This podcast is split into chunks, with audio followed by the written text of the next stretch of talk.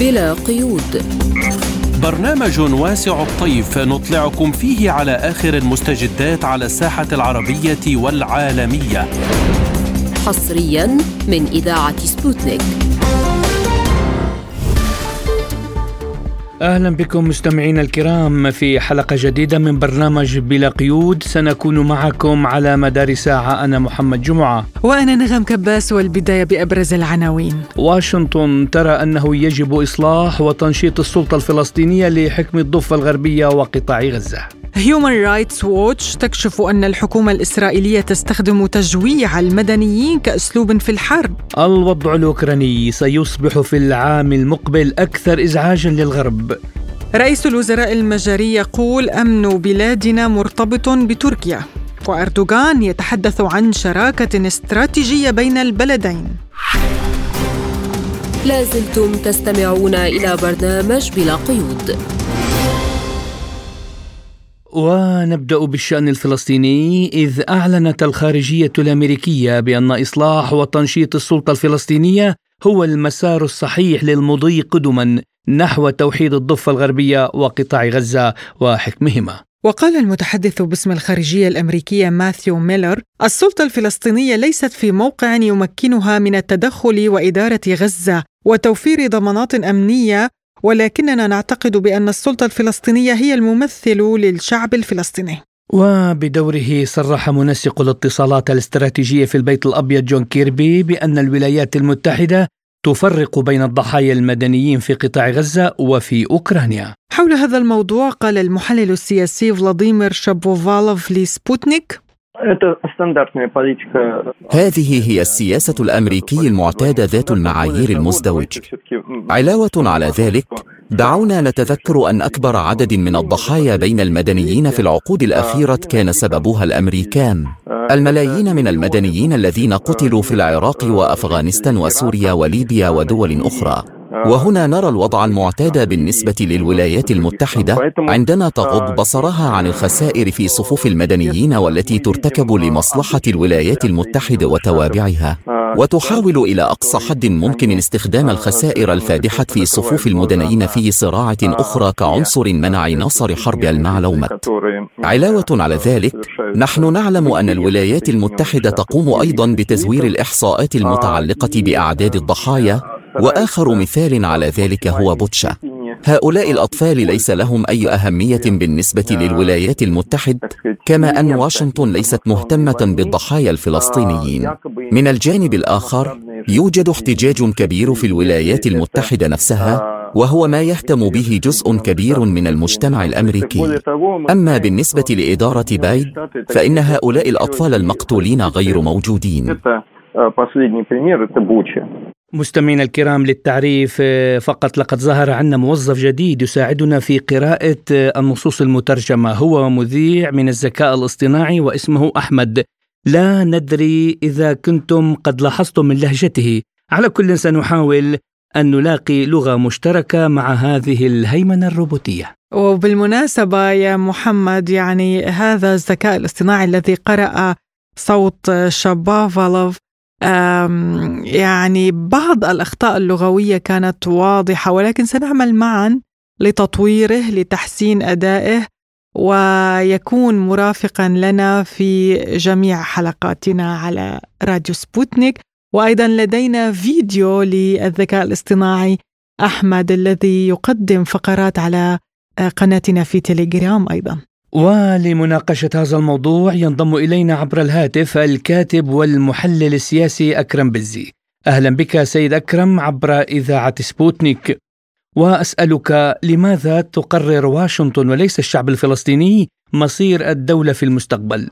اولا شكرا للاستضافه، ثانيا أعتقد انه هناك أزمة، هذا الكلام هو كلام إعلامي كفقاعه الصابون، لأنه لغاية الآن المعركة لم تحسم بعد في قطاع غزة، بالرغم من كل الضربات وبالرغم من استعمال كل الأسلحة المحرمة دوليا وغيره ومخالفة كل الأنظمة والقوانين الدولية لغاية الآن لم تحسم المعركة في غزة، أما هذا الطرح فاليوم كتبت مقال حول هذا الموضوع أن هناك ارتباك في الإدارة الأمريكية وجهابذه الإدارة الأمريكية في الخارجية الأمريكية لغاية الآن لم يستطيعوا أن يصلوا إلى فكرة معينة أو سيناريو معين لإعادة رسم الخارطة السياسية على مستوى الفلسطيني القضية الفلسطينيه وما سيحكم ضد الضفة الغربية وقطاع غزة وليس فقط الضفة الغربية أو القطاع منفردين لا. هناك فكرة حاول بعض جهابزه الإدارة الأمريكية بأن يجمع ما بين الضفه والقطاع وأن يسلم هذه الحكومة أو السلطة لمحمود عباس الا ان القيادة الإسرائيلية رفضت هذه الفكرة حاولت الاستعاضة عنها بشيء آخر على أساس أنه تنفرد حكومة محمود عباس فقط بالسلطة بالضفة الغربية. لغاية الآن لم يصلوا إلى هذه الفكرة فأعتقد إن الإدارة الأمريكية ما زالت متأرجحة بين مجموعة مشاريع سياسية لم تستطع حسمها لغاية الآن وما يجري آه، على المستوى السياسي كل كله لتقطيع الوقت فقط لا أكثر ولا أقل هل ستحاول تل أبيب برأيك الاستمرار بتهجير الفلسطينيين حتى بعد انتهاء الصراع؟ لو أعدنا قراءة المشهد منذ بدايته منذ 7 أكتوبر لغاية الآن لغاية الآن لرأينا أن ما يحصل في قطاع غزة وفي الضفة الغربية هو الأصل منه آه، التهجير وليس فقط رد فعل على العملية. رد فعل على العملية كان ممكن أن ينتهي بثلاثة أيام أو أسبوع أسبوعين ولكن ظهر لاحقا أن هناك المشروع القديم المستجد والذي عملت عليه الحكومات الإسرائيلية منذ العام 1967 لغاية الآن ما زال في أذهان الحكومات الإسرائيلية لا يمكن لأي حاكم إسرائيلي أو رئيس حكومة إسرائيلية إلا أن آه، يسير في هذا المشروع. الذي قدمه وزير إسرائيلي أعتقد بين ارون أو شيء من النوع اسمه بسنة 1967 وهذا المخطط ما زال لغاية الآن. بدليل أن ما جرى في قطاع غزة من عملية ضرب البنية التحتية التي آه، ناهزت 80 ل 85% من ضرب البنى التحتية في قطاع غزة وأكثر من 50% من الابنيه والمنازل وضرب كل المستشفيات 25 مستشفى صحي خرج عن الخدمة بشكل فعلي في قطاع غزة وتهجير السكان المدنيين وضرب المدنيين والمجازر بالمدنيين وإبعادهم إلى منطقة رفح ما هو إلا دليل على أن هذا المشروع ما زال قائما لغاية الآن وما زالت السلطات الإسرائيلية المتعاقبة منذ العام 1967 لغاية الآن تسير في هذا المشروع حتى تحقيقه، وأعتقد إذا ما استمرت الضغوط على الحكومة المصرية وعلى حكومة على على الرئيس السيسي بتسوية معينة أو بضغط معين أو بابتزاز معين نصل إلى مرحلة أن يقبلوا بهذا المشروع ويقبلوا بعملية التهجير من الضفة الغربية إلى الأردن ومن قطاع غزة إلى منطقة رفح ومن ثم إلى صحراء سيناء. وهذا المشروع ما زال قائما لغاية الآن. بالدليل على ذلك أن وزير الخارجية الأمريكي جاء بهذا المشروع أول زيارة وطرح هذا المشروع على الرئيس السيسي وعلى الملك عبد الله ولكن الرئيس السيسي رفض هذا المشروع. والملك عبد الله رفض هذا المشروع لأنه سيؤدي إلى انفجار الوضع ما بين مصر وما بين إسرائيل وما بين ملك الأردن وبين إسرائيل فيما لو بقي الوضع على ما هو عليه، أما إذا استمرت الضغوط السياسية الدولية الأمريكية والأوروبية على الرئيس السيسي قد بلحظة من اللحظات أن يتنازل ويقبل بعملية التهجير وهنا ستكون أزمة كبيرة يعني. واشنطن تقول إن السلطة الفلسطينية يمكن تأهيلها لحكم القطاع بينما نتنياهو يرفض الأمر وقال إنه يريد سيطرة أمنية إسرائيلية على القطاع بعد الحرب. هل هذا دليل على وجود خلاف بين الطرفين حول مرحلة ما بعد العدوان برأيك؟ مرحلة ما بعد العدوان هناك مشروع أعتقد إسرائيلي أمريكي وهذا ما زال لغاية الآن قيد التداول على ما اظن وفق المعلومات القادمة من آه، بعض السياسيين على مستوى أوروبا وعلى مستوى الداخل الفلسطيني. وهناك مشروع تعمل عليه القيادة الأمريكية الإسرائيلية لتولية محمود عباس أو من ينوب عنه حسين الشيخ وهو الأكثر ترجيحا يعني على أن ينوب بعد. لأنه يعتبر محمود عباس أصبح في مرحلة متأخرة من العمر ولابد من شخصية ثانية تخلفه على هذا المشروع. وهذا أشبه ما يكون بمشروع أنطوان لحد وسعد حداد في السبعينيات والثمانينيات والتسعينيات عندما كان الجنوب اللبناني محتل وكانت إدارة الجنوب اللبناني تحت سلطة آه الرائد سعد حداد وبعده اللواء أنطوان لحد. فهذا بس لتقريب المسافة وإعطاء مثال على ما تحضر له القيادة الإسرائيلية. أي بمعنى حكم الضفة الغربية وقطاع غزة من قبل آه، رجل بالاسم فلسطيني ولكنه يتعامل مع القيادة الإسرائيلية وفق اتفاقيات معينة مثل الاتفاقيات الأمنية التي كان يقوم بها محمود عباس مع السلطه الإسرائيلية. أي حكم أو إعطاء السلطة لرجل فلسطيني ولكن التشبيك الأمني ما بين القيادة الأمنية الفلسطينية والقيادة الأمنية الإسرائيلية وبهذا يكون حصلنا على نموذج أنطوان لحد آخر يحكم القطاع ويحكم الضفة الغربية ولا طبعا وهي ستكون منطقة منزوعه السلاح إلا من شرطة تابعة لسلطة للسلطه الفلسطينية أشبه ما يكون بالسلطة الموجودة الآن في قطاع في الضفة الغربية. يعني آه، رئيس جنوب أفريقيا دعا إلى وقف كامل لإطلاق النار في غزة. ما هو الدور الذي تلعبه جنوب أفريقيا برأيك في حل الصراع في الشرق الأوسط؟ لا أستطيع لا رئيس جنوب أفريقيا ولا حتى فرنسا ولا بريطانيا ولا أي دولة من أصحاب الدول أصحاب القرار الدائم في مجلس الأمن أو الامم المتحدة يستطيع إيقاف هذه الحرب دون ايعاز من الإدارة الأمريكية. وحتى الآن لغاية الآن ظاهريا يقال بأن الإدارة الأمريكية خففت من لهجتها وان إسرائيل ترفض كل المبادرات لإيقاف وقف إطلاق النار. هذا مستحيل في هذه الأيام. إسرائيل وأمريكا يفتشان منذ اللحظة الأولى على تحقيق إنجاز واحد في الضفة الغربية في في قطاع غزة أو في الضفة الغربية أو قتل على الأقل قيادي كبير من حركة حماس أو على الأقل كشف نفق معين في منطقة قطاع غزة. لا أعتقد أي دولة من دول العالم تستطيع إيقاف هذه الحرب في هذه اللحظة بالذات لأن إسرائيل والولايات المتحدة الأمريكية بكل اساطيرها وبكل جبروتها لم تستطع لغاية الآن أن تحقق انجازا واحدا سوى قتل المدنيين وتدمير البنية التحتية لقطاع غزة. طبعا حذرت حكومة جنوب أفريقيا من أن مواطنيها الذين يقاتلون إلى جانب إسرائيل في غزة قد يواجهون المحاكمة وسحب الجنسية في وقت وصف فيه رئيس البلاد الصراع بأنه إبادة جماعية. الكاتب والمحلل السياسي أكرم بزي شكرا لك على هذه المداخلة. لازلتم تستمعون إلى برنامج بلا قيود.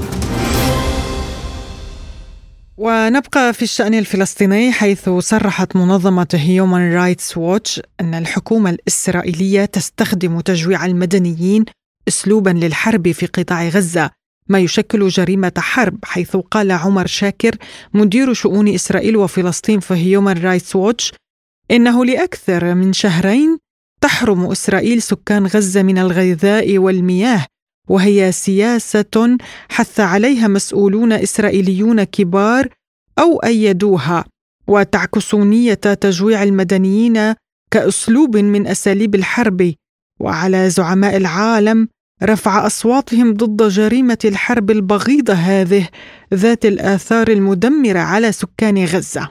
ولفت إلى أن الحصار الإسرائيلي المستمر على قطاع غزة فضلا عن إغلاقه المستمر منذ 16 عاما يرقيان إلى مصاف العقاب الجماعي للسكان المدنيين وهو جريمة حرب تعتبر باعتبارها القوة المحتلة في غزة بموجب اتفاقية جنيف الرابعة. من واجب إسرائيل ضمان حصول السكان المدنيين على الغذاء والإمدادات الطبية. وللمزيد حول هذا الموضوع تنضم إلينا عبر الهاتف من فلسطين الباحثة السياسية الدكتورة تمارا حداد. أهلا بك دكتورة عبر أثير إذاعة سبوتنيك ونبدأ من هذا التصريح من قبل المنظمة الدولية. هل تتوقعون أن يتدخل المجتمع الدولي الآن؟ بداية أسعد الله مساءكم وتحياتي لكم ولإذاعتكم الكريمة. أولا ما يقوم به الاحتلال الإسرائيلي بحق المدنيين الفلسطينيين في قطاع غزة بالفعل وصل وفاق الخطوط الحمراء بالتحديد فيما يتعلق واقع المدني والإداري. كون هناك وأسلوب منهج ومخطط من قبل إسرائيل في عملية إنهاء مقومات الحياة وتصفية القطاع الصحي وتصفية القطاع المعيشي وأيضا الواقع الذي يعتبر يؤسس لواقع حياة طبيعية، لكن هذه الحياة الطبيعية في قطاع غزة غير موجودة. ونظرا يستخدم سياسة خطة التجوية حتى يتسنى ترسيخ لواقع الذهنية في آه، الواقع الفلسطيني وعقلية للمواطن الفلسطيني أن يتم ترسيخ التهجير الطوعي. نظرا أن التهجير القسري فشل في بادئ المعركة في آه، بداية الحرب على قطاع غزة. كانوا يتعمدون في عملية استخدام آلة القصف الجوي وسياسة تعميق الأزمة الإنسانية حتى تؤسس واقع انزياح وتهجير المواطنين بشكل قسري لكن رفض آه، مصر عملية استقبال اللاجئين أدى الأمر في عملية استخدام الأسلوب الآخر وهو إنهاء مقومات الحياة وأيضا استخدام سياسة خطة التجويع التي تتعلق بواقع إنهاء أي له علاقة بواقع الطعام الشراب بعملية آه، آه، وضع قيود على إدخاله الغاز وأيضا إلى ما ذلك كل ذلك بشكل ممنهج حتى يتم ترسيخ ذهنية المواطن الفلسطيني عملية التهجير الطوعي حتى يتسنى استمرار واقع إطلاق النار على قطاع غزة وأيضا تنفيذ أهدافهم الأمنية والعسكرية المتعلقة أيضا الواقع الأمني فيما يتعلق أن يكون هناك قطاع غزة مفرغا من المدنيين الفلسطينيين فيما يتعلق المجتمعات يتعلق آه، المؤسسات التي تعنى بحقوق الإنسان أو الذين يهتمون بواقع المدني بالتحديد في قطاع غزة كون أن قطاع غزة وصل إلى حالة منكوبة بكل المعايير. لا توجد أي نوع من واقع هناك مواطنون يأكلون حتى على مستوى الثمار. إن تواجدت هذه الثمار التي هي غير ناضجة ولكن حتى يستطيعون سد الرمق الجوع الذي يعانون منه 98% من المواطنين الفلسطينيين في قطاع غزة يعانوا من الجوع الممنهج. نتيجة استخدام الاحتلال هذه الأسلوب وهذه السياسة التي تعتبر جزء لا تتجزأ من سياسة الحرب التي على واقع آه، قطاع غزة في الوقت الحالي. المؤسسات الدولية حتى هذه اللحظة رغم أن واقع الأمم المتحدة تم الإشارة وتم تقديم قرارات المجلس لمجلس الأمن الدولي لوقف إطلاق النار لأهداف إنسانية ومساعدات إنسانية.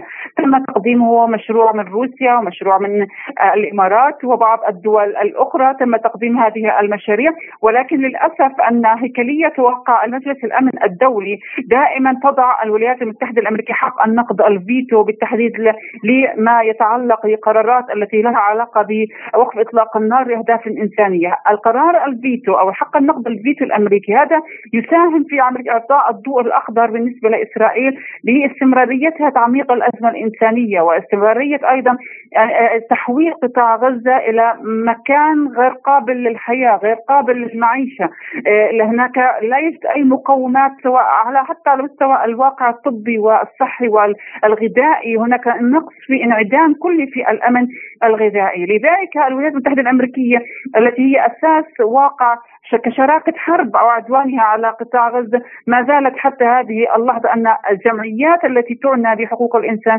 لم تستطع أن تستخدم أدوات التأثير والضغط على الولايات المتحدة الأمريكية على الأقل أن يكون هناك إنقاذ الواقع المدني والواقع الإنساني في قطاع غزة كون أن هناك سوف يصبح وأصبح هو بالفعل على أرض الواقع أصبح تفشي الأمراض الاجتماعية والصحية وتفشي الأمراض التي لها علاقة بنتيجة أن عدم توفر الأدوية. هناك الكثير من النساء يعانوا بعض النساء الحوامل يعني أسقطن أجنتهن نتيجة عدم توفر العلاج اللازم. هناك أطفال أصبح في سوء يعاني من سوء التغذية.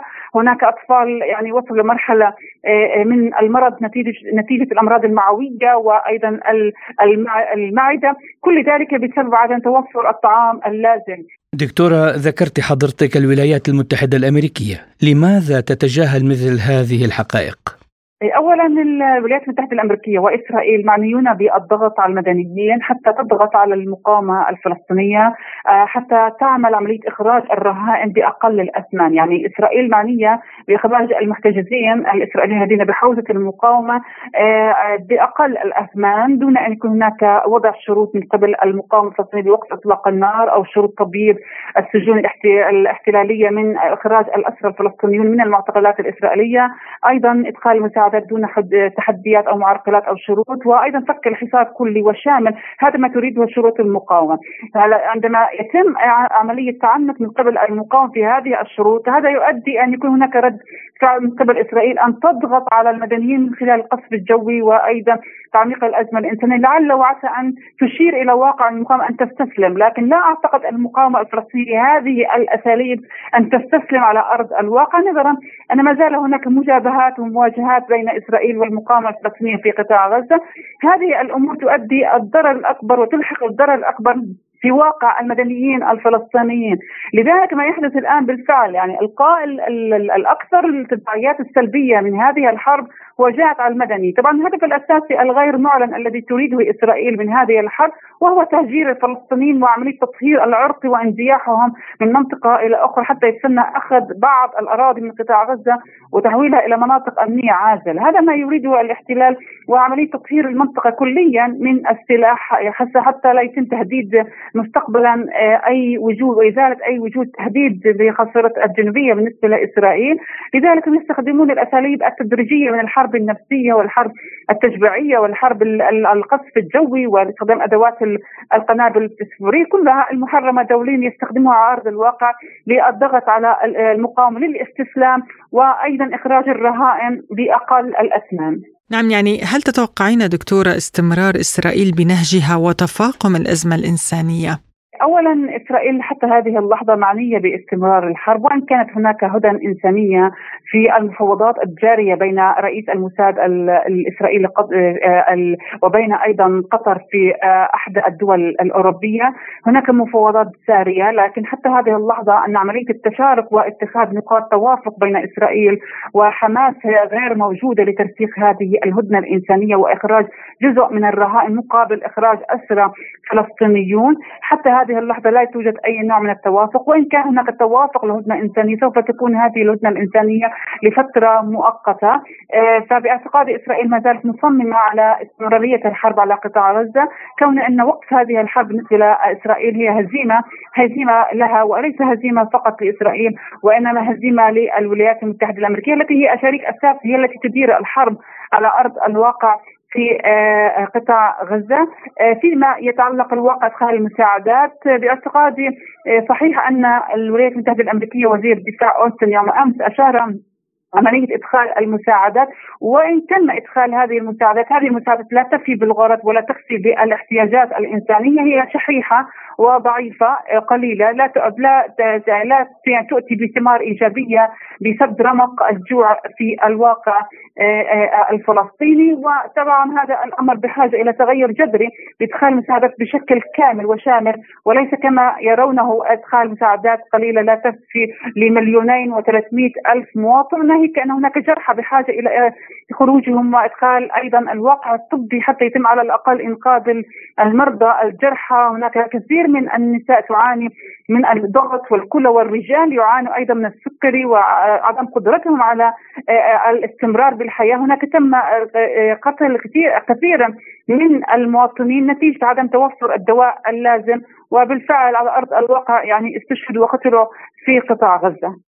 وكيف يمكن التخفيف من معاناة هذا الشعب المنكوب في غزة المحاصرة؟ اولا هناك قرار اليوم قد يمرر في سياق مجلس الأمن مشروع إماراتي. هذا المشروع الاماراتي مهم أن يتم آه، إدخال المساعدات يعني أن يكون هناك تنفيذ أو إقرار هذا القرار آه، قبل أن يكون هناك عملية آه، اقراره خوفا من اتخاذ حق النقد الفيتو الأمريكي. يجب أن تتحرك الآن الدول المعنية بإدخال المساعدات. التواصل مع الولايات المتحدة الأمريكية لا تضع حق النقد الفيتو وأيضا الجمعيات الحقوقية والأممية أن تتواصل بشكل قبل إقرار هذا القرار.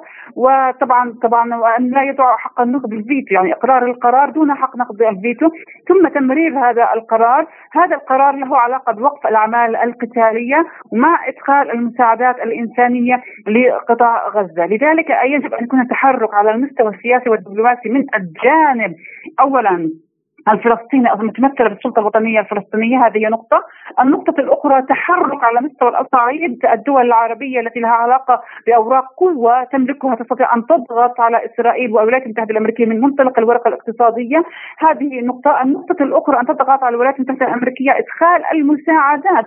قبل أن يكون هناك بالفعل يعني كون أن الأمر أحرج ويحرج الشارع الأمريكي كما آه، رأيناه آه، بعمليه تظاهرات التي تطالب بوقف إطلاق النار على الأقل إنقاذ الواقع الإنساني، هذا يحرج الرأي العالمي والخارجي أن الذين يتظاهرون ويتحدثون بالقيم الديمقراطية هم الأساس في البلاء في قطاع غزة.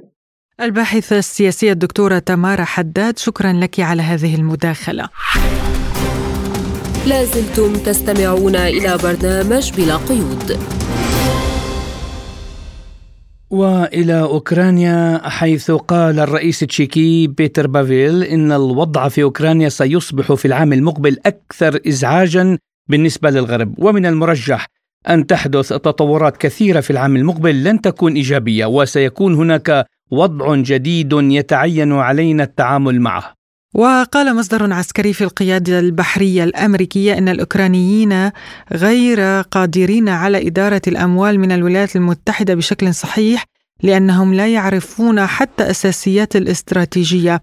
ولا ينبغي للأوكرانيين أن يعلقوا توقعات كبيرة على المساعدات المالية من الغرب لأنه وفي كل الأحوال لن يتم إنفاق هذا الدعم المالي على شراء أنواع الأسلحة التي تحتاجها القوات الأوكرانية بالفعل. وافاد الرئيس الروسي فلاديمير بوتين بأن العدو يتكبد خسائر فادحة ويهدر احتياطاته إلى حد كبير محاولا أن يظهر لأسياده الحقيقيين بعض النتائج على الأقل. وأكد بوتين أن نشاط كتلة حلف شمال الأطلسي الناتو زاد بشكل حاد وتم نشر قوات أمريكية بما في ذلك الطائرات على الحدود الروسية.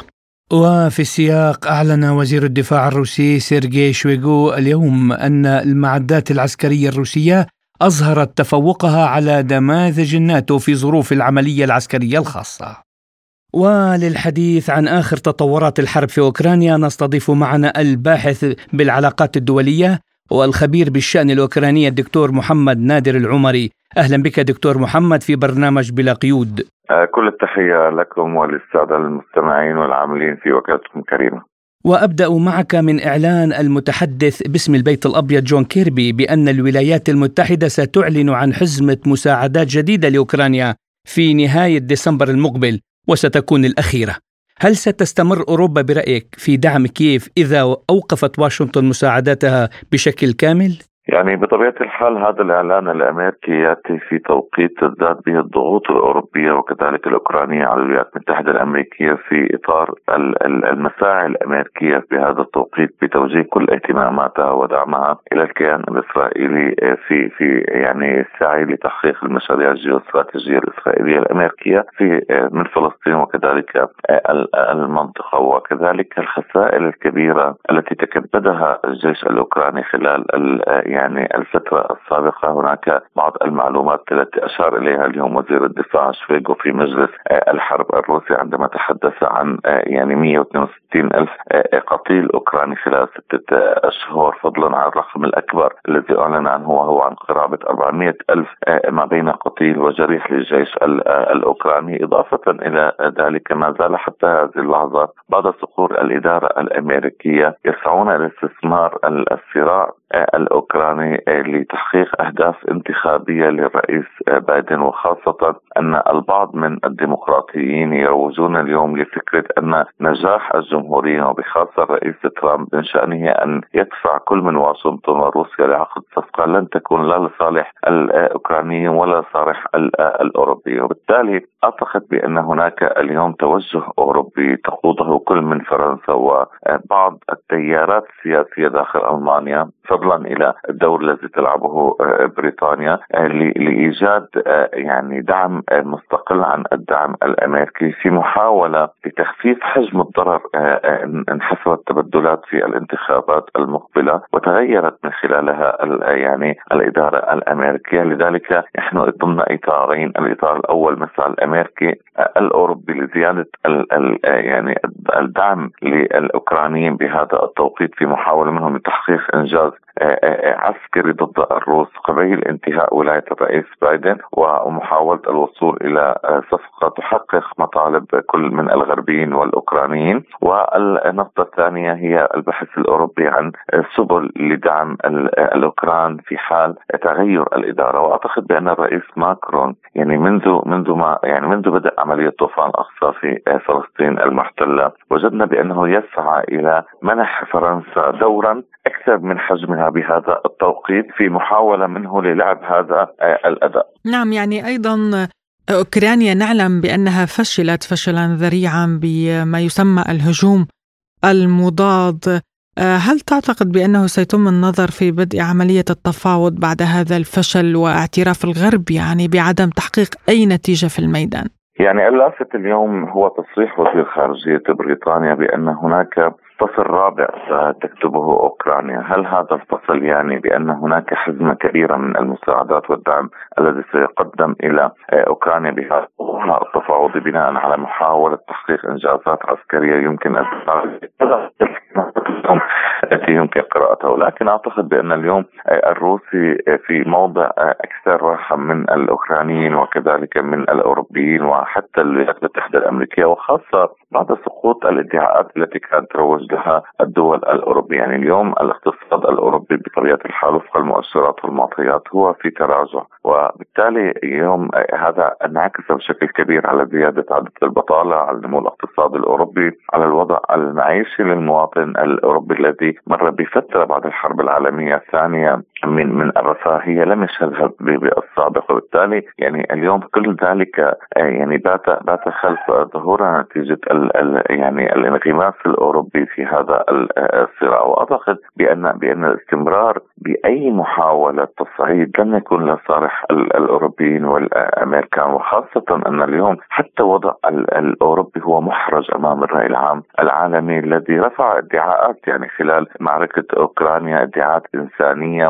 وكذلك حقوقية وما إلى ذلك من هذه الشعارات. واليوم يعني بان زيف هذه الادعاءات فيما يحصل من مجازر في فلسطين المحتلة. أيضا الدور الأمريكي يعني اليوم الذي يعطي أولوية إلى الملف يعني الفلسطيني أو الملف الإسرائيلي أو الدعم الإسرائيلي ضد الشعب الفلسطيني مع ذلك يعني حتى هناك يعني انقسام داخل الإدارة الأمريكية. هناك بعض التصريحات كان أخذها أخذها في أحد مسؤولي وزير وزراء الدفاع الذي سرب عنه وفق ايكونكس الامريكيه أنه يتحدث بأن مهما تم دعم الأوكران سلاح وكذلك بالمال لن يكون الوضع أفضل مما هو عليه. وبالتالي هذا يؤكد بأن هناك قراءة أمريكية بأنه لن يستطيع الأوكران تحقيق إنجازات عسكرية يمكن يعني ترجمتها في في إطار التفاوض. لذلك غالبا أن الأمريكيين سيدفعون الأوروبيين نحو دفع المزيد من الحزم من المساعدات أو شراء الأسلحة الأمريكية وارسالها لاوكرانيا ريثما تنتهي الانتخابات أو نتائج الانتخابات الأمريكية في العام المقبل. ولكن اليوم يبقى الخاسر الأكبر هو الاتحاد الأوروبي والدول الأوروبية لأن الجانب الأمريكي نجح من خلال عملية أو من خلال ما حصل في أوكرانيا إلى تكفين الخلاف ما بين الأوروبيين والروس بعد تنامي العلاقة ما بين الجانبين وتماهي هذه العلاقة بشكل يعني في مرحلة معينة أشعر بعض الأمريكيين بأن كل تداعيات مشروع مارشال الذي سيطرت من خلال الولايات المتحدة الأمريكية على الاقتصاد الأوروبي بات باء بالفشل وأصبح هناك طور جديد من العلاقة الروسية الأوروبية للأسف ذلك تم استهدافه بشكل كبير وربما يعني الإنجاز الاستراتيجي الوحيد الذي حققته الولايات المتحدة الأمريكية من خلال الازمه الأوكرانية هو دك هذا السين الخلاف وخلق الشرخ ما بين الروس والأوروبيين وهذا يحتاج بطبيعة الحال إلى سنوات وعقود لعودته كما كان عليه في السابق. وبالرغم من كل ما تفضلت به ويقال يعني لماذا لم يدرك الغرب ولا يريد أن يدرك حتمية انتصار روسيا؟ أم أنه لا يزال يكابر؟ يعني هناك مجموعة من العوامل، العامل الأول هو هو استمرار أو يعني انعكاس هيمنة الولايات المتحدة الأمريكية على هذا النظام الدولي وعلى الدول الغربية، وشاهدنا حتى في العلاقة ما بين الولايات المتحدة الأمريكية مع حلفائها الغربيين بأن هناك حالة ابتزاز أمريكي في كثير من الأحيان، على سبيل المثال موضوع الغاز، ملف الغاز يعني في أحد الأيام الرئيس الفرنسي تحدث بأن حليفتنا الولايات المتحدة الأمريكية هي تستثمر أو تستغل تستغل الظروف وتخنقنا بملف الغاز بأسعار الغاز يعني الذي آه، طرحته آه، على أساس أسواق الأسعار السوق بعد فرض العقوبات، اليوم أعتقد حتى يعني اليوم أعتقد بان هناك عدد من التصريحات الأوروبية منذ قليل كنت أقرأ بعضها. تتحدث بأن العقوبات على روسيا هي لم تأتي إلا بنتائج كارثية على الأوروبيين. وبالتالي يعني رغم رغم آه، هذا هذه الارتدادات الجسيمة إن صح التوصيف في الوضع الاقتصادي في الوضع الطاقوي في الوضع المعيشي في الوضع الأمني والاجتماعي يعني اليوم هناك تنامي نتيجة هذا التعصب الأوروبي وانزياحه بشكل كامل خلف الاستراتيجية أو السياسات الأمريكية. هناك تنامي لليمين المتطرف في أوروبا وهذا يشكل خطرا حتى على تماسك هذا الاتحاد نتيجة هذه السلوك وهذه العنصرية الأوروبية والخطاب السياسي الرائج اليوم من آه، يعني استخدام تعبيرات كراهية وغيرها من التمييز العنصري. بالتالي أعتقد بأن بأن يعني آه، استمرار الولايات المتحدة الأمريكية على هيمنتها على النظام النظام الدولي تحكمها بالمؤسسات والمنظمات الدولية بخاصة النقدية والمالية منها. امتلاكها لمؤثرات القوة مثل انتشار القوة العسكرية وكذلك يعني القواعد العسكرية المنتشرة في أوروبا وكذلك قدرتها على الضغوط على الشعوب واستخدامها لسياسة العقوبات. يعني كثير من هذه النقاط أعتقد بانها بأنها هي التي دفعت الأوروبيين نحو يعني انغماس في هذه الأزمة. ولكن بعض الدول ربما سويسرا عفوا ربما المجر وبعض الدول الأخرى هي قرأت أو يعني استطاعت الخروج من هذا التأثير بشكل مبكر. تركيا هي تستثمر بطبيعة الحال في الخلاف الأمريكي الروسي وتحاول إلى استثمار هذا الصراع لإيجاد مساحة لها من التاثير والمكانه والنفوذ في هذا الإطار مستغلة موقعها الجغرافي وكذلك حاجة كل الطرفين الجانب التركي. بالتالي أعتقد أن الأوروبيين حتى هذه اللحظة هم ينغمسون ولكن آه، وهم يدركون تداعيات ذلك ولكن أعتقد التأثير الأمريكي ما زال كبيرا وهذا هذا الانغماس سيكون له ارتدادات خطيرة. والتأثير البريطاني آه، آه، أيضا دكتور يعني بريطانيا تستخدم خبرتها البحرية لمساعدة أوكرانيا في السيطرة على البحر الأسود. يعني هل هي جبهة جديدة من لندن ضد موسكو كيف ستتعامل روسيا مع هذا الموضوع؟ وأنت تعلم أهمية البحر الأسود بالنسبة لروسيا. فيما يتعلق بالموقف البريطاني يمكن ارجاعه إلى عدة عوامل، العامل الأول هناك صراع تاريخي ما بين بريطانيا وروسيا، ودائما يعني كان كانت كان الخطاب الروسي موجها إلى الجانب البريطاني بأننا اليوم تجاوزنا مراحل تاريخية كان بها العداء هو السائد، اليوم المصالح السياسة تفرض المصالح والتبادل المشترك، للأسف الجانب البريطاني رغم نمو العلاقة مع الجانب الروسي يعني بعد يعني الحرب العالمية الثانية وأثناء الحرب البارده وكذلك بعد انهيار الاتحاد السوفيتي. آه، آه، يعني أعتقد بأن البريطانيين وبخاصة أصحاب التيار اليميني آه، في بريطانيا والمقربين من الكنيسة البريطانية ما زالوا يعتقدون بأن هناك صراع. هذا الصراع يجب أن ينمو أو يغذى بشكل دائم ضد روسيا وبخاصة في الاتجاه الديني لأن روسيا تمثل اليوم الكنيسة الشرقية فيما يعتقدون الغربيين بأن بريطانيا هي صاحبة الرعية الغربية. إن صح التوصيف وبالتالي جزء من هذا الصراع هو ديني هو آه، له علاقة بالدور الروسي الذي آه، يعني أخذ مكان الإمبراطورية البريطانية على بعد عصور طويلة من الهيمنة البريطانية. يعني نتحدث عن هذا العداء وأعتقد بأن هناك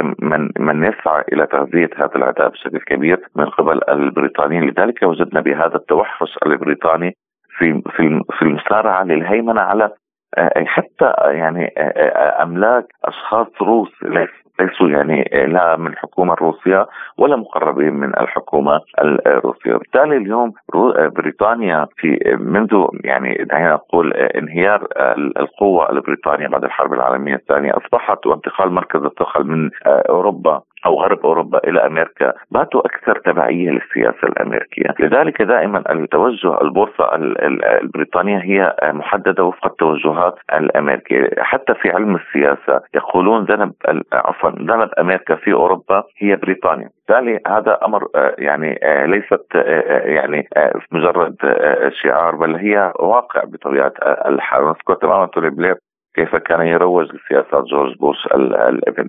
فيما يتعلق بغزو العراق. اليوم البريطانيين يسعون بالدرجة الأولى إلى محاولة يعني إحكام الحصار على الجانب الروسي لأنهم يدركون بأن حتى هذه اللحظة ربما بريطانيا تمتلك الأسطول الأقوى في المتوسط ان صح التوصيف وضمن الناتو وبالتالي تخشى من تنامي القوة الروسية وهم يدركون تماما بأن وصول روسيا إلى المياه الدافئة في المتوسط يعتمد إلى ركيزتين. الركيزة الأولى هو استقرار البحر الأسود والركيزة الثانية هو وجود قواعد روسية آه، في المتوسط مثل قاعدة حميمين في سوريا وهناك اليوم البحث الروسي مع مصر والجزائر لإقامة قاعدتين في تلك الدولتين. وبالتالي اليوم هناك خشية بريطانية من ذلك لذلك تسعى بشكل كبير بريطانيا. وفق طبعا الضوء الأخضر الأمريكي إلى محاولة استهداف أمن البحر الأسود إلى منع الجانب الروسي من آه، تطوير قدراته البحرية إلى محاولة الحد من تنامي القوى البحرية الروسية. نعم شكرا جزيلا لك الباحث بالعلاقات الدولية والخبير بالشأن الأوكراني الدكتور محمد نادر العمري. شكرا لك على هذه المداخلة.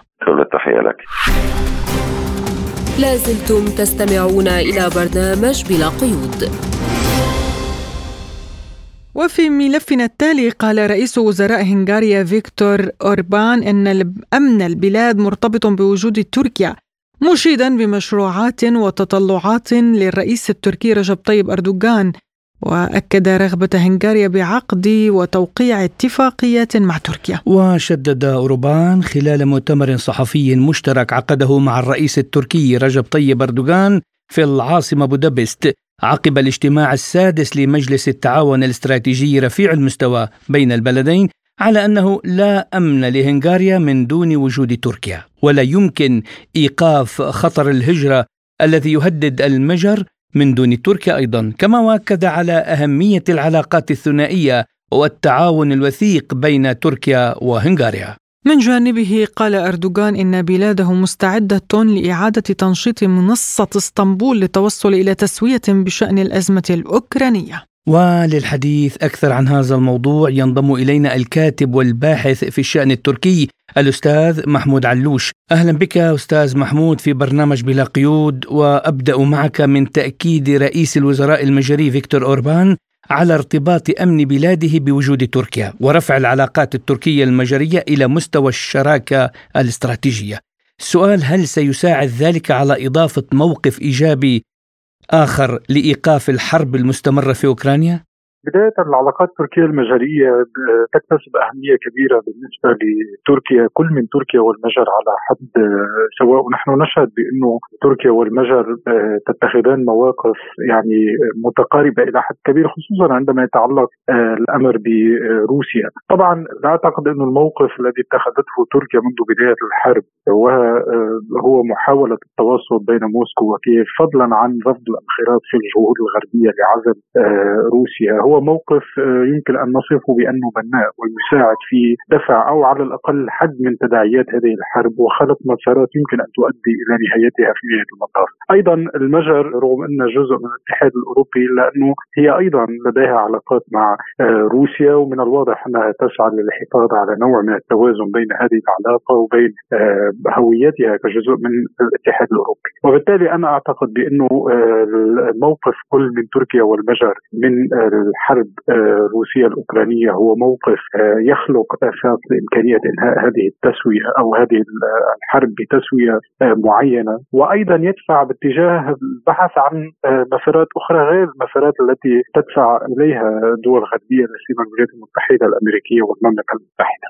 يعني أيضا جرى الحديث عن تطلعات لتوقيع اتفاقيات، ما هي هذه الاتفاقيات التي ستجمع بين تركيا والمجر برأيك؟ يعني هناك في الحقيقة مجالات حيوية عديدة اليوم تجمع تركيا والمجر أهم هذه المجالات بتقديري هي المجالات الجيوسياسية. يعني اليوم نرى بأن تركيا والمجر لديهما هوية جيوسياسية متطابقة إلى حد كبير. كما ذكرنا موقفه موقفهما من الحرب الروسية الأوكرانية تمسكهما بعلاقاتهم القوية مع روسيا تحديهما للضغوط الغربية فيما يتعلق بهذه العلاقات. وهذه سمة مشتركة يعني آه، تجمع الرئيسين إردوغان ورئيس الوزراء المجري فيكتور اوربان آه، أيضا هناك مجالات اقتصادية وهي مجالات حيوية أيضا بالنسبة للبلدين. آه، هناك رغبة في رفع حجم التبادل الاقتصادي والتجاري بين الجانبين. هناك مشاريع حيوية أيضا في مجال الطاقة في مجال السياحة في كل المجالات. في الحقيقة أنا أعتقد إنه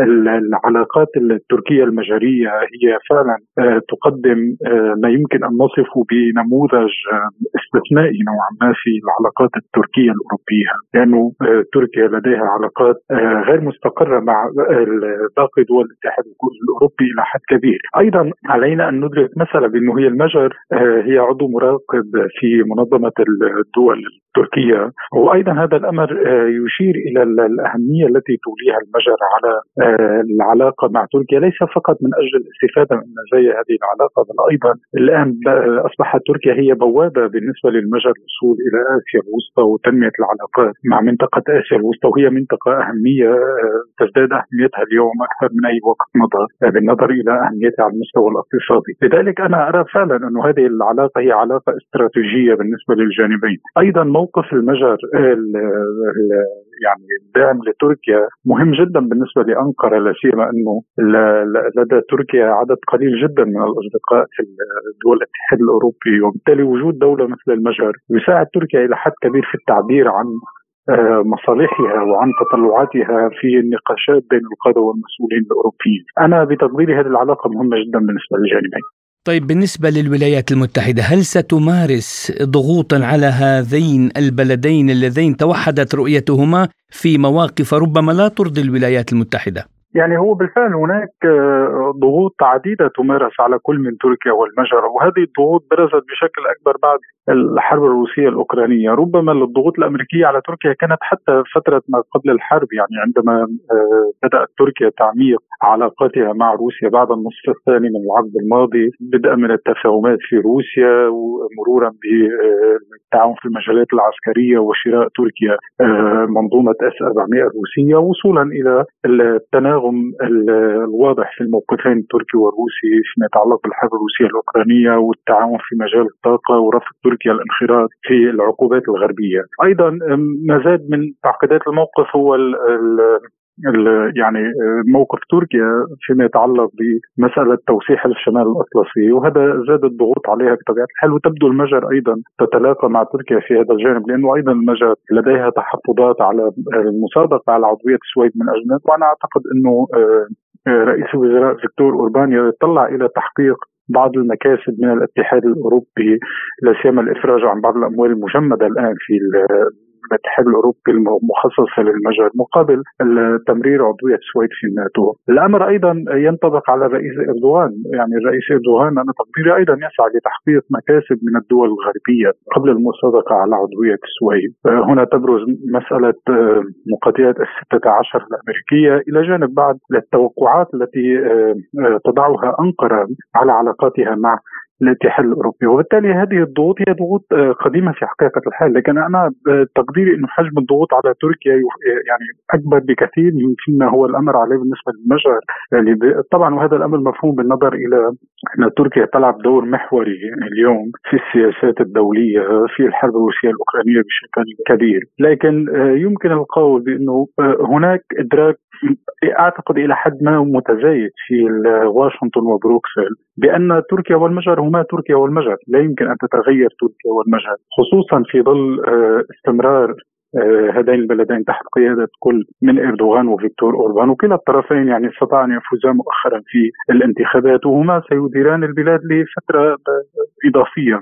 وبالتالي سيتعين على الولايات المتحدة الأمريكية والدول الغربية أن تتعاطى مع حالتي تركيا والمجر بشكل أكثر واقعية. يعني أردوغان قال إن بلاده مستعدة لإعادة تنشيط منصة إسطنبول بالنسبة للأزمة الأوكرانية. ما هي فرص نجاح هذه المنصة برأيك وهل يمكن لتركيا أن تصبح حقا منصة للمفاوضات بين موسكو وكييف؟ تركيا ترغب منذ فترة في لعب دور الوسيط بين روسيا وأوكرانيا من أجل إنهاء هذه الحرب لأنه هذه الحرب اليوم لا تهدد فقط الأمن والاستقرار العالمي بل أيضا تهدد الأمن والاستقرار في منطقة حيوية بالنسبة لتركيا منطقة البحر الأسود. فضلا عن أنها تضع المزيد من الضغوط على علاقات تركيا الدقيقة مع كل من آه، روسيا وأوكرانيا. وخلال العامين الماضيين من هذه الحرب يعني أعتقد إنه تركيا سعت إلى أن تقوم بما يمكن أن تقوم به لكن بطبيعة الحال كي نكون واقعيين هذه الحرب هي ليست حرب روسية أوكرانية بقدر ما هي صراع بين روسيا والغرب على إعادة تشكيل هيكل الامن الأوروبي في مرحلة ما بعد الحرب الباردة. وهذا الصراع تتدخل فيه عوامل أيضا عالمية مضطربة لا سيما أنه اليوم نحن نعيش عصر جديد من التنافس الجيوسياسي بين القوى الكبرى روسيا والغرب من جهة، الصين والولايات المتحدة الأمريكية من جهة أخرى، وبالتالي نحن نتحدث عن قضية معقدة إلى حد كبير، لكن هذا الأمر لا يمنع على دولة كتركيا أن تقدم خدماتها للاطراف المتصارعة كوسيط وأن تعمل وأن تقوم بعض الخطوات من أجل الحد من تداعيات هذه الحرب. ومن تمدد آه، هذه الحرب. وأنا أرى بأنه آه، الخطوات التي اتخذتها تركيا آه، كانت مهمة جدا. موقف تركيا فيما يتعلق بمعاهدة مونترو وإغلاق مضائق البحر الأسود أمام السفن الحربية. أعتقد بأنه ساعد إلى حد كبير في منع آه، عسكرة الوضع في منطقة البحر الأسود. آه، أيضا رغم أن تركيا عضو في حلف الناتو هي أيضا ترفض أي وجود للناتو في منطقة البحر الأسود. الدور الذي قامت به تركيا على مصعيد اتفاقية الحبوب أيضا كان مهم جدا هو ساعد في آه، تجنيب العالم أزمة غذاء عالمية رغم أنه هذه الاتفاقية لم تصمت في نهاية المطاف بسبب يعني بعض الاعتبارات التي لا يمكن لضيق الوقت ذكرها الآن.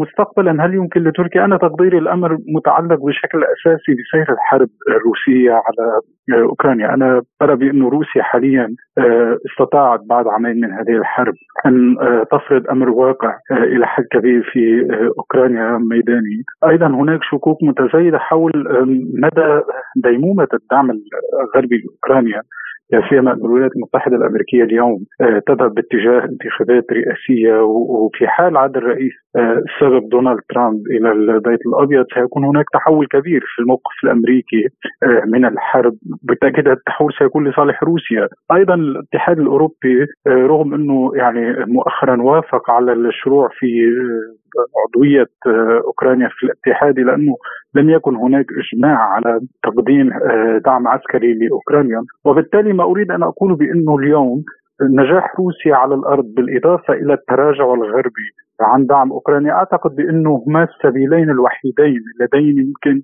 آه، أن يؤديا في نهايه المطاف إلى تعويم فرص آه، تحقيق تسوية سياسية لهذه الحرب. بالتأكيد دور تركيا سيبقى مهم بالنسبة لجميع الأطراف. الكاتب والباحث في الشأن التركي الأستاذ محمود علوش كنت معنا ضيفا عزيزا في برنامج بلا قيود. شكرا لكم.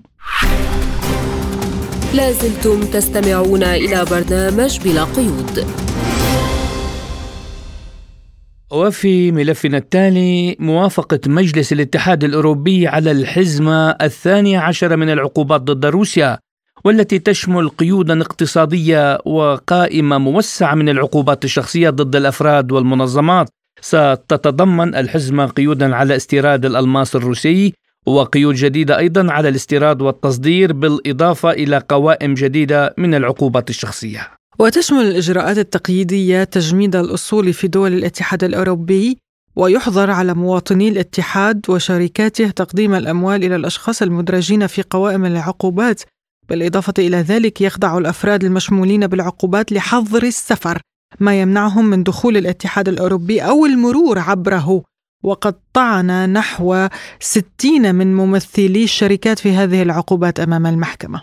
وقالت وزارة الخارجية الروسية إن الجانب الروسي سيرد على الحزمة الثانية عشر من العقوبات ضد موسكو التي اعتمدها الاتحاد الأوروبي. وللتعليق على هذا الموضوع ينضم إلينا عبر الهاتف المحلل الاقتصادي علي موسوي.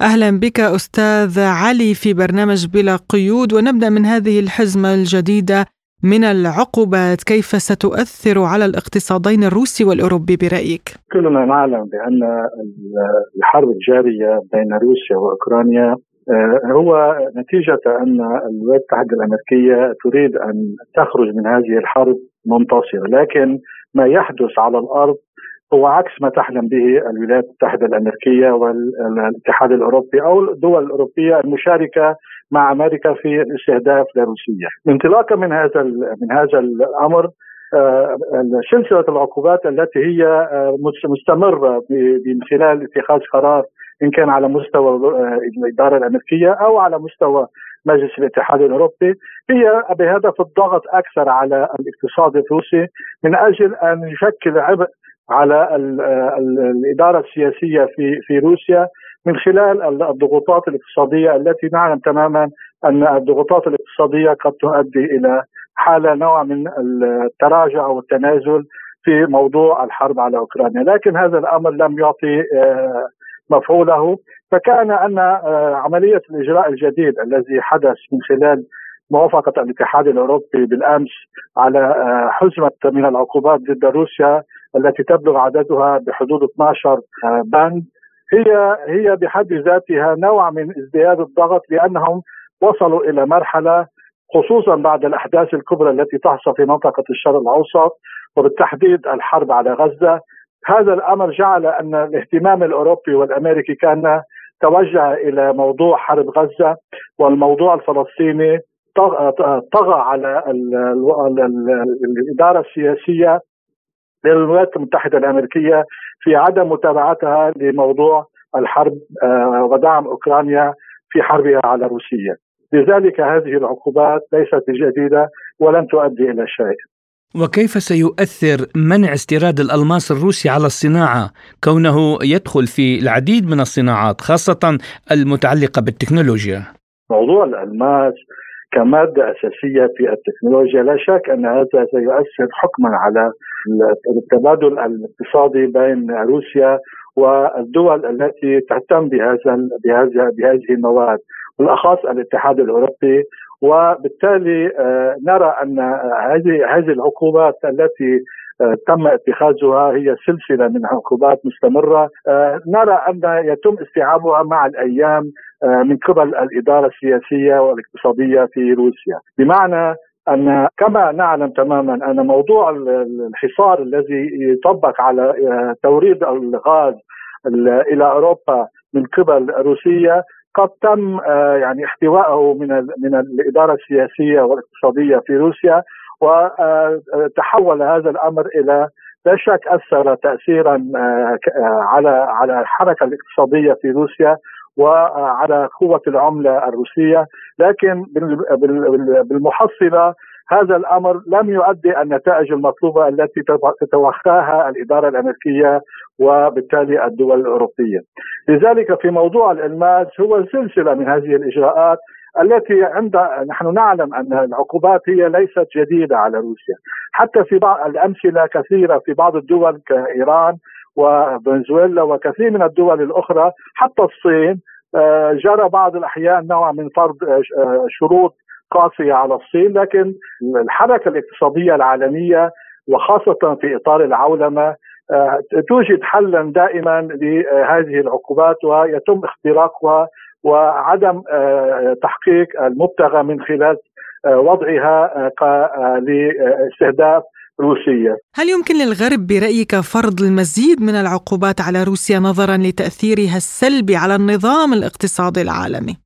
نحن نعلم أن المحاولات المستمرة من خلال المشاركات التي تحدث بين آه، دول التي هي في حالة خصومة سياسية أو اقتصادية مع الإدارة الأمريكية تحاول أن تنشئ تكتلات اقتصادية ومالية كما حصل مؤخرا في موضوع التكتل شنغهاي وبالتالي حتى على مستوى البريكس كل هذه التكتلات الاقتصادية تهدف إلى آه، محاربة الضغوطات الأمريكية من ناحية تطويقها اقتصاديا، لكن نحن نعلم بأن العقوبات يعني حتى حتى حتى آه، الإدارة الأمريكية تستخدم العقوبات كورقة أخيرة نتيجة عدم تحقق ما تريده من مشاريعها آه، في في في العالم. على مستوى المواجهة وبالأخص في موضوع أوكرانيا اليوم آه، لم تحقق حربها على روسيا النتائج المطلوبة بالرغم كل الدعم الذي قدمته الإدارة الأمريكية والدول الأوروبية التي بلغ بلغت بمئات المليارات الدولارات لم تحقق الهدف الاستراتيجي من هذه الحرب. فيما يتعلق في موضوع مواجهة هذه العقوبات العقوبات المستمرة والتي سنرى منها مزيدا من قبل الإدارة الأمريكية والاتحاد الأوروبي ستعمل الدول التي هي تستهدف وخاصة روسيا إلى عملية احتوائها بشكل تدريجي ولكن هذه هذه سنلمسها ليس بالشكل المباشر. نحن نعلم أن العقوبات آه، يعني آه، سلبياتها مباشرة على الحركة الاقتصادية فيما يتعلق بالمصالح المالية والاقتصادية لروسيا بشكل مباشر.